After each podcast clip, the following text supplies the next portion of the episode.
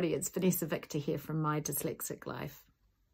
Today I actually wanted to talk about why it can take us so long to do something that seems so quick and easy to somebody else. Maybe someone who isn't dyslexic.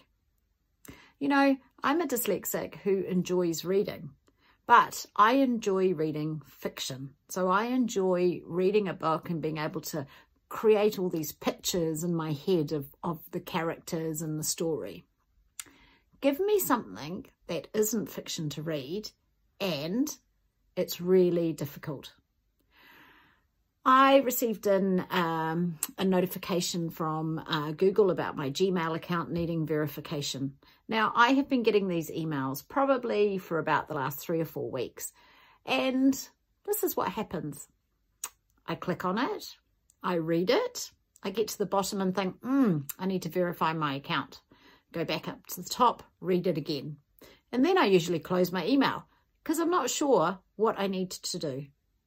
Then a couple of days later, Google sends another email and I click on it and I think, oh my God, that's right. I have to do this Google verification. Okay, I'm going to do it today. So I'll read the email and think, okay, I'll just concentrate. I read it again and then I think, oh, I'm, I can't let this beat me. I have to be able to work this out. All I need to do is verify the account. So I read it again. So bearing in mind, I have now probably looked at this email three, four, five times. So then I do what uh, one of the dyslexic things is I kind of skin like scan read it and I just push next. And then I do the next little bit of Google verification and then I push next. And then, of course, they start asking me these questions that I'm really not too sure how I should be answering. So I usually stop the process then. So we are now a month after Google first sent me an email to verify my email address. And I'm really sorry, someone's just started with a with a saw outside. I hope that noise isn't too distracting. Um, I have now wasted so much time by trying to read and reread and try and figure it out what it is that I need to do with this verification email. And each time I do it, I just find it so frustrating because I should be able to work this out.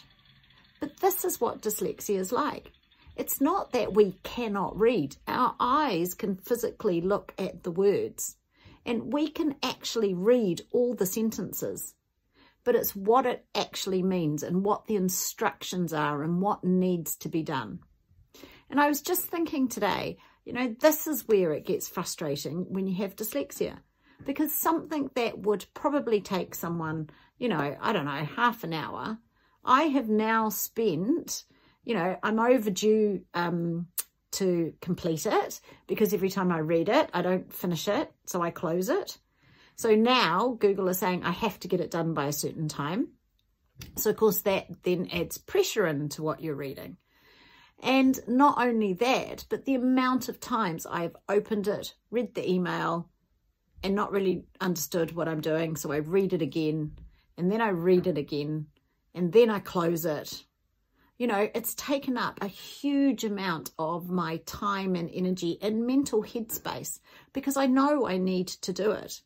But reading those emails again and again and again doesn't help me understand them any anymore. So yeah, I just wanted to say, you know, I'm dyslexia is an amazing talent and I am really thankful I'm dyslexic, but it does create these challenges.